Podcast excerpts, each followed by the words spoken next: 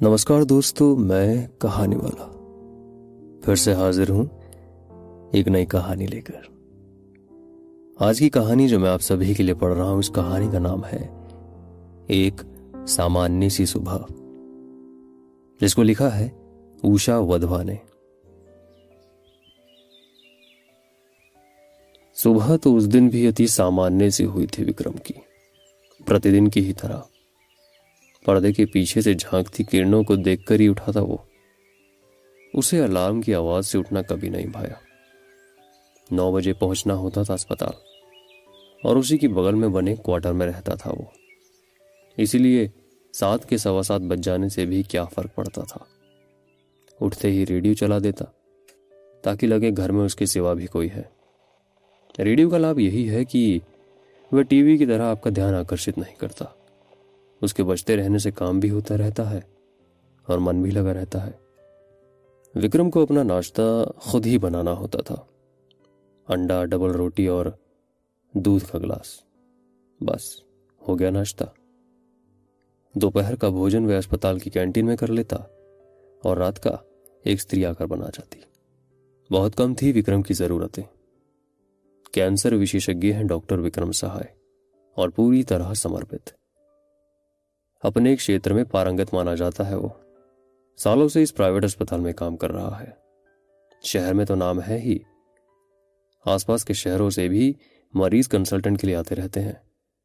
پر کبھی کبھی ایک اتی سامانیہ سی لگنے والی صبح بھی ایک اسامانیہ سے دن لے آتی ہے نا۔ سو ایسی ہی صبح تھی وہ بھی۔ منگلوار کا دن تھا وہ۔ صبح سے او پی ڈی میں بیٹھے بیٹھے تھک چکے تھے وکرم۔ باہر بس ایک آخری مریض ہے۔ نرس نے بتایا۔ اور ایک استری کو ویل چیئر پر بھیتر لایا گیا۔ ڈاکٹر نے اسے پریکشن میز پر لٹانے کو کہا اور ہاتھ کا کام پورا کر کے اٹھے۔ استری کے پاس گئے تو چہرہ کچھ پریچت لگا۔ اور جس کا دھیان آیا، یہ اس کی پرچھائی ماتر تھی۔ اوپڑی سلیپر نام دیکھا لتکا ہی ہے۔ بیماری سے اشکت شریر۔ مرجھایا چہرہ۔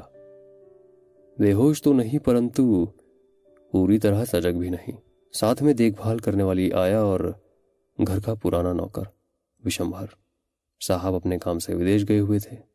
لتیکا کی حالت نازک تھی اور اسے ترنت بھرتی کرنا آوشک تھا اور اتنا ہی ضروری تھا اس پرائیویٹ اسپتال میں اگرم راشی جمع کروانا۔ نوکر کے پاس اتنا پیسہ کہاں سے آتا؟ وکرم نے اپنی اور سے پیسے جمع کروا لتیکا کو اسپتال میں داخل کروا دیا تاکہ فوراً علاج شروع کر سکے۔ لتیکا کو بلڈ کینسر تھا۔ اس عمر میں بلڈ کینسر ہونے پر ٹھیک ہونے کی آشا تو کم رہتی ہے، پر جتنے دن جیوت رہے، چین سے جیے۔ یہی پریتن کیا جا سکتا تھا۔ تھوڑی تھوڑے انترال پر روگی کو خون چڑھایا جاتا ہے۔ کچھ دن ٹھیک بیتتے ہیں اور حالت پھر سے بگڑنے لگتی ہے۔ سامانیہ بیچ کے دنوں میں مریض کو گھر بھیج دیا جاتا ہے۔ پر لتیکا کو کوئی لینے دیکھنے آتا تو بھیجتے وشمبر آتا تھا دیکھنے۔ اسے کوریدنے پر پتا چلا کہ صاحب تو کب کے لوٹ آئے ہیں۔ اور ان کے ساتھ ایک یوتی بھی ہے۔ انہیں پتنی کی گمبھیر اوستھا کا پتا ہے۔ اور وشمبر نے انہیں پیسوں کے لیے بھی کہا ہے۔ پر ان کا کہنا ہے کہ بچنا تو ویسے بھی نہیں ہے۔ تو انہیں کسی سرکاری اسپتال میں کیوں نہیں لے جاتے ہو؟ لیکن وکرم نے لتیکا کو اس بات کی بھنک تک نہ پڑنے دی۔ وہ سمے سمے پر اسپتال میں رقم جمع کروا دیتا اور اس کی پوری دیکھ بھال بھی کرتا رہتا۔ ڈیوٹی کا سمے سماپت ہونے پر گھر کا ایک چکر لگاتا اور پھر اس کے پاس آ بیٹھتا۔ جن دنوں اس کی حالت بہتر ہوتی تو وہ باتیں بھی کرتی، اپنے پتی، اپنے ویبھو کے قصے سناتی دیش ودیش کے بھرمن کی چرچا کرتی گھر میں ہونے والی پارٹیوں، وشیش اتتھیوں کے نام گناتی۔ وہ ایسی خوش فہمی میں تھی کہ اس کا علاج پورا خرچ اس کے پتی ہی کر رہے ہیں۔ وہ ابھی تک ودیش میں ہے، اس لیے ملنے کیسے آئے؟ وہ یہی سوچ کر خوش تھی۔ وکرم اس کی باتیں دھیان سے سنتا رہا۔ کتنے سالوں سے اس کا سپنا تھا لتیکا سے ملاقات کرنے کا، بات چیت کرنے کا۔ چل بولی لتیکا کی چٹپٹی باتیں ہی تو اس کو سب سے ادھک لبھاتی تھی دنیا بھر کے قصے ہوتے تھے اس کے پاس۔ آج لتیکا کی سب باتیں چاہے سچ نہ بھی ہو کہنے والی تو اسے سچ مان کر ہی کہہ رہی تھی نا۔ وہ لتیکا کی خوشی میں خوش ہے۔ اس کے سہچر ماتر سے سنتشٹ ہے۔ وکرم نے اس کی شام کے بعد کی ذمہ داری پوری طرح اپنے اوپر لے رکھی تھی۔ نرس کو بلانے کی بجائے خود اسے دوا دیتا۔ اٹھنے میں سہایتا کرتا۔ اتیادی۔ وہ کبھی اپنے پیار کے بارے میں نہیں کہہ پایا تھا۔ پر اتنے سالوں بعد آج بھی اتنی شدت سے چاہتا تھا اسے۔ کبھی کمزوری کے کارن لتیکا کو نیند آ جاتی تو پاس کرسی لگا کر بیٹھا رہتا وکرم۔ لتیکا کا ہاتھ اپنے ہاتھ میں لیے۔ چاہتا تو اپنی کچھ شکتی اسپرش دوارا اس کے شریر میں اڑیل دے۔ پر یہ تو قصے کہانیوں کی باتیں ہیں۔ اصلی جیون میں یہ کہاں سمبھو ہے؟ ہم سادھارن منشیہ ایسا کچھ نہیں کر پاتے، بہت چاہ کر بھی نہیں۔ اس کا ہاتھ پکڑے پکڑے وکرم اکثر ہی اتیت میں پہنچ جاتا۔ اس اتیت میں جب لتیکا کے سنگ جیون جینے کی آشا تھی، من میں اتساہ تھا۔ ایک ہی کالونی میں رہتے تھے دونوں۔ ایک ہی پارک میں کھیل کر بڑے ہوئے۔ بچپن کا وہ دھما چوکڑی والا دور دھیرے دھیرے لڑکیوں کے لیے پارک میں چکر لگانے اور لڑکوں کے لیے کرکٹ فٹ بال کھیلنے میں بدل گیا۔ ان سب کے بیچ ایک عمر ایسی آتی ہے جب پریچت لڑکوں کی نگاہیں بچپن سنگ کھیلی لڑکیوں کو ایک الگ ہی نظر سے دیکھنے لگتی ہیں اور جو بچپن کی نظر سے بہت الگ ہوتی ہے۔ انہیں دیکھ کر کچھ الگ طرح کا محسوس ہونے لگتا ہے۔ بہت دھیرے دھیرے آتا ہے یہ بدلاؤ۔ یہاں تک کہ انہیں سوئم اس بات کا پتہ نہیں چل پاتا۔ ہو بھی کیسے؟ بہت نیا سا انوبھو ہوتا ہے یہ۔ یہ پہلا پیار۔ اس کو سمجھنا کٹھن ہے۔ پریبھاشت کرنا اور بھی کٹھن۔ صرف محسوس کیا جا سکتا ہے۔ یوں تو پارک میں لڑکے لڑکیوں کے الگ گروپ بنے ہوئے تھے۔ پر وکرم اور لتیکا کے ایک سکول اور ایک ہی ککشا میں ہونے کے کارن آپس میں اکثر باتیں ہو جاتی۔ کبھی اسکول کے کسی کام کو لے کر تو کبھی یوں ہی۔ اور دھیرے دھیرے ان یوں ہی والی باتوں کی سنکھیا بڑھنے لگی۔ باتونی لتیکا کی باتیں ہوتی بھی تو اتنی روچک تھیں کہ سننے والے کا من ہی نہیں ہوتا تھا اسے روکنے کا۔ اسکول کے بعد وکرم میڈیکل کرنے لگا اور لتیکا بی اے۔ پر رہتے تو آس پاس ہی تھے۔ سو ملنا ہوتا رہا۔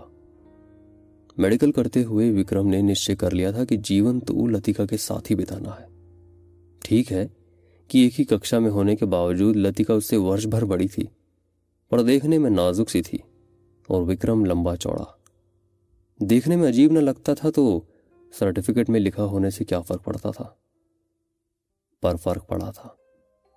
کارن کچھ اور ہونے پر بھی یہی مدعا بن گیا تھا۔ وکرم نے میڈیکل پوری کر لی تھی۔ اسے لتیکا سے پتا چلا کہ اس کے ماتا پتا اس کے وواہ کی سوچ رہے ہیں۔ تو وہ ان سے ملنے گیا۔ لتیکا کے پتا نے بڑی دیر تک اس سے بات کی۔ بڑے پیار سے اسے سمجھایا۔ لتیکا کی بیاہ یوگی عمر ہو چکی ہے۔ اور اس میں اب دیری نہیں کی جا سکتی۔ جبکہ وکرم کو استھاپت ہونے میں ابھی بہت سمے ہے۔ ایم بی بی ایس پوری ہو گئی ہے، پر ابھی انٹرنشپ کرنی ہے، پھر ایم ڈی اس کے بعد بھی پریکٹس کیا دو ہی دن میں چل نکلے گی۔ ادھر وکرم کے ماتا پتا کو بھی بہو کے بڑی ہونے والی بات گلے نہیں اتر رہی تھی۔ دو چار سال چھوٹی نہ سہی، ایک دو سال تو ہو۔ یہ تو ہم عمر بھی نہیں، الٹے وکرم سے بڑی تھی۔ وہ اپنے ماتا پتا کو تو کسی طرح سمجھا بھی لیتا، پر لتیکا کے پتا نہیں مانے۔ دراصل، وہ لتیکا کا رشتہ اپنے ہی آرتھک ستر کے کسی پریوار میں کرنا چاہتے تھے۔ اور ایسے کچھ پریوار ان کی نظر میں تھے بھی۔ سو انہوں نے لتیکا کا رشتہ ایک سفل ویوسائی کے بیٹے کے ساتھ طے کر ہی دیا۔ لتیکا کی مرضی کو پوری طرح نظر انداز کرتے ہوئے۔ یہ بھی سمبھو ہے کہ لتیکا نے اسے اتنی شدت سے چاہا ہی نہیں تھا جتنا وکرم نے اسے۔ پہلے وکرم لتیکا کو پانے کا لکشے سامنے رکھ کر پڑھائی کر رہا تھا۔ لتیکا اس کی پریرنا تھی۔ اب وہ پریرنا ہٹ گئی تھی۔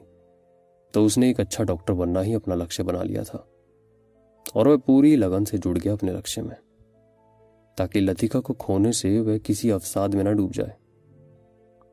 نیا خون چڑھانے کے بعد جب لتیکا بہتر محسوس کرنے لگتی اور گھر جانے کی بات کرتی تو وکرم الجھن میں پڑ جاتا۔ کیسے بھیج دے وہ اسے گھر؟ کیا وہ سہن کر پائے گی جب اسے پتا چلے گا کہ اس کا پتی ودیش میں نہیں، گھر پر ہی ہے اور ایک ودیشی یوتی کے سنگ رہ رہا ہے۔ اس استھتی سے بچنے کی دوسری راہ یہ تھی کہ اسے وکرم اپنے گھر لے جائے۔ اسے تو انکار نہیں تھا، پر لتیکا کیوں ہی جائے گی؟ اس کے من میں تو آج بھی اپنے پتی کے لیے کوئی دربھاؤ نہیں تھا۔ پورا وشواس تھا اسے اس پر۔ اور وکرم بھی کس ادھیکار سے لاتا اسے اپنے گھر۔ اپنے سنگی ساتھیوں کو، اپنے رشتہ داروں کو کیا اتر دیتا؟ اپائے ایک ہی تھا کہ اس پر ابھی دن رات نگرانی کی آوشکتا ہے یہ کہہ کر اسے اسپتال میں ہی روکے رکھا۔ وکرم اس کا اترکت خرچ وہن کرنے کو بھی تیار ہو گیا۔ سالوں کے فاصلے راہ چل کر نہیں، یادوں میں طے کیے جاتے ہیں۔ اسپتال کی کرسی پر بیٹھا وہ اتیت اور ورتمان کی بیچ گھومتا رہتا۔ جب تک کہ وہ سو نہ جاتی۔ اسی طرح ورش بیتنے کو آیا، پر وکرم کے دھرے میں کوئی کمی نہ آئی۔ استھتی نازک ہو رہی تھی، مرتیو کی پدچاپ نکٹ آ رہی تھی۔ گزرتے سمے کو مانو، کس کے پکڑے رکھنا چاہ رہا تھا وکرم، پر کال تھا کہ اس کی بند مٹھی میں سے بھی پھسلتا ہی چلا جا رہا تھا۔ پرائے ہی وہ لتیکا کو راتری بھوجن کروا کر اپنے گھر چلا جاتا تھا، پر جانے کیوں آج اس کا جانے کا من نہیں ہوا۔ اس کی وپریت اس نے لتیکا کی دیکھ بھال کرنے والی آیا کو سونے بھیج دیا۔ یہ کہہ کر کہ گھر جاتے سمے اسے جگا دے گا۔ تب تک وہ آرام کر لے۔ بس تھوڑی دیر اور یہی سوچ کر بیٹھا رہا۔ کہیں اندر سے اسے لگ رہا تھا کہ ابھی لتیکا کو چھوڑ کر نہیں جانا چاہیے۔ حالانکہ وہ یہ نہیں جانتا تھا کہ آج کی رات ہی لتیکا کی آخری رات بھی ہوگی۔ رات دس بجے کے بعد لتیکا بے چین سی ہونے لگی۔ اس نے وکرم سے اپنے پتی کو بلانے کا انورودھ کیا۔ وکرم نے وشمبر کو ٹیلی فون سے سوچنا دی کہ استھتی نازک ہے اور صاحب کو سوچت کر دے۔ پرنتو صاحب کسی پارٹی میں گئے ہوئے تھے اور جلدی آنے کی امید بھی نہیں تھی۔ وکرم نے وہی سندیش پہنچانے کو کہا اور سندیش پہنچا بھی دیا گیا۔ لتیکا انتظار کرنے لگی۔ ہر تھوڑی دیر میں دروازے کی اور نظر ٹکا دیتی اور دھیرے دھیرے اس کی شکتی کمزور ہونے لگی۔ وکرم پورا سمے اس کا ہاتھ تھامے اسے دلاسا دیتا رہا، اس سے باتیں کرتا رہا۔ لتیکا نے کئی بار اپنے پتی کے بارے میں بھی پوچھا۔ وکرم چاہتا تھا کہ وہ پوری شانتی سے جائے۔ نہ شاریرک درد ہو، نہ مانسک۔ اس لیے وہ جھوٹ ہی کہہ دیتا کہ اس کے پتی کا فون آیا تھا سماچار جاننے کے لیے۔ پتی اس کا جیسا بھی تھا۔ پر وہ پوری طرح سمرپت تھی اس کے پرتی۔ کس دھاتو سے بنا ہوتا ہے یہ استری من؟ من ہوتا بھی ہے کہ استری کے پاس۔ کب کر پاتی ہے وہ اپنے من کی۔ اپنے من سے تو نہیں چنا تھا لتیکا نے اپنے پتی کو۔ پر ایک بار اس کے ساتھ بند گئی تو پوری نشٹھا سے نبھایا۔ اپنے کرتوے پر پیار کو حاوی نہیں ہونے دیا اس نے۔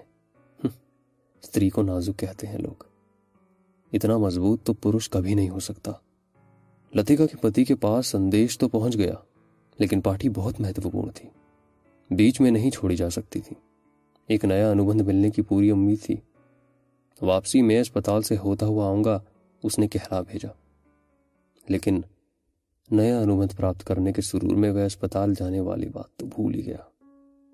دوسرے دن صبح نو بجے کے لگ بھگ جب وہ اسپتال پہنچا تو لتیکا کا شب مورچری میں رکھا جا چکا تھا۔ اور کمرے کی صفائی ہو رہی تھی۔ وکرم وہیں اسپتال میں ہی تھا۔ مرتیو پتر پر ہستاکشر اسی کے تھے۔ پر اس کی پوری نشٹھا کے باوجود دہ سنسکار تو اس کے پتی کے ہاتھوں ہی ہونا تھا۔ یہی سماج کا نیم ہے۔ پورا شرنگار کیا گیا لتیکا کا۔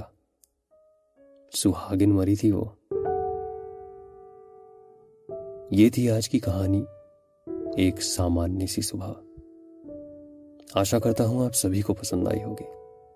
اگلے ہفتے پھر سے ملاقات کروں گا ایک نئی کہانی کے ساتھ۔ شکریہ۔